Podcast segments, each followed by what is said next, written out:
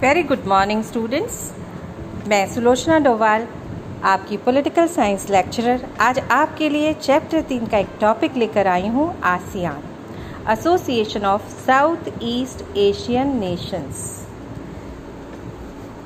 दक्षिण पूर्व एशियाई राष्ट्रों का संगठन।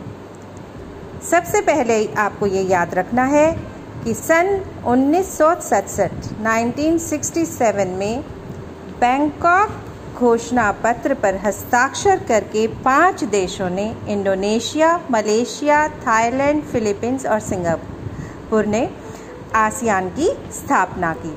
यानी शुरू में पाँच देश थे, इंडोनेशिया, मलेशिया, थाईलैंड, फिलीपींस और सिंगापुर। बाद में पाँच देश और इसके सदस्य बन गए, Brunei, Darussalam, Vietnam, Laos, Myanmar और कंबोडिया। तो आज की डेट में आसियान सदस्यों की संख्या 10 हो गई है। आसियान का उद्देश्य किसी भी क्षेत्रीय संगठन का उद्देश्य एक जैसा ही होता है। सबसे पहले सब देशों के आर्थिक विकास को तेज करना और अपने क्षेत्र में शांति और स्थायित्व को बढ़ावा देना। झगड़े ना हो, व्यापार बढ़े, ये सब उद्देश्य किसी भी क्षेत्रीय संगठन का होता है। अब अगर हम बात करें, इसमें से एक और इंपॉर्टेंट क्वेश्चन आता है आशियान शैली। आशियान शैली क्या है? आशियान शैली शैली जो होता है वो स्टाइल होता है। स्टाइल काम करने का तरीका। तो काम करने का तरीका आसियान देशों का क्या था? अनौपचारिक, टकराव रहित, सहयोगात्मक मेल मिलाप से किसी भी किसी भी समस्या के हल को निकालना आशियान शैली कहलाया। तो आशियान शैली जो थी, वो विश्व में बहुत प्रसिद्ध हुई क्योंकि इससे इन्होंने पूरी दुनिया में अपना एक नया मुकाम बनाया और अपने देशों की तरक्की करने में ये सफल रहे। आशियान के तीन स्तंभ हैं जिन्हें आप याद रखेंगे। इन स्तंभों को आपने नाम से याद रखना है।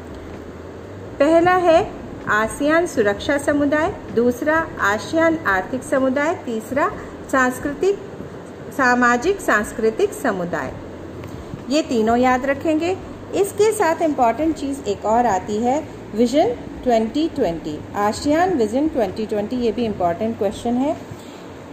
इसमें आपने ध्यान रखना है कि इस आशियान विजन 2020 में जो आशियान की अंतर्राष्ट्रीय स्तर पर बहु बहिर्मुखी भूमिका को बढ़ावा मिला और आशियान ने आपस में टकराव की जगह बातचीत को महत्व देते हुए कई मसले हल किए, जिनमें से कंबोडिया और पूर्वी तिमोर के जो संकट था पूर्वी तिमोर में, उसको इन्होंने संभाल दिया। तो आशियान के इंपॉर्टेंट चीज़ें हमने आपको बता दी हैं। तो आप ये जो हैं, इसको आप अच्छे से याद करेंगे।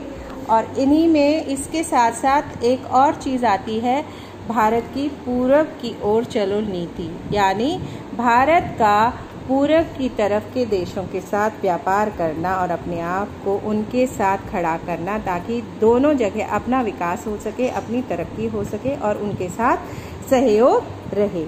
ये भी एक इंपॉर्टेंट क्वेश्चन है, जिसको कि आपने दिमाग में रखना है। इसमें से यदि आपको कोई चीज़ समझ ना आए तो आप फिर से मुझसे पूछ सकते हैं। फ़िलहाल आप इतना ही याद करेंगे इसको। छोटा सा है, लेकिन इंपॉर्टेंट क्वेश्चन इसमें से आ जाते हैं, उनका ध्यान रखेंगे।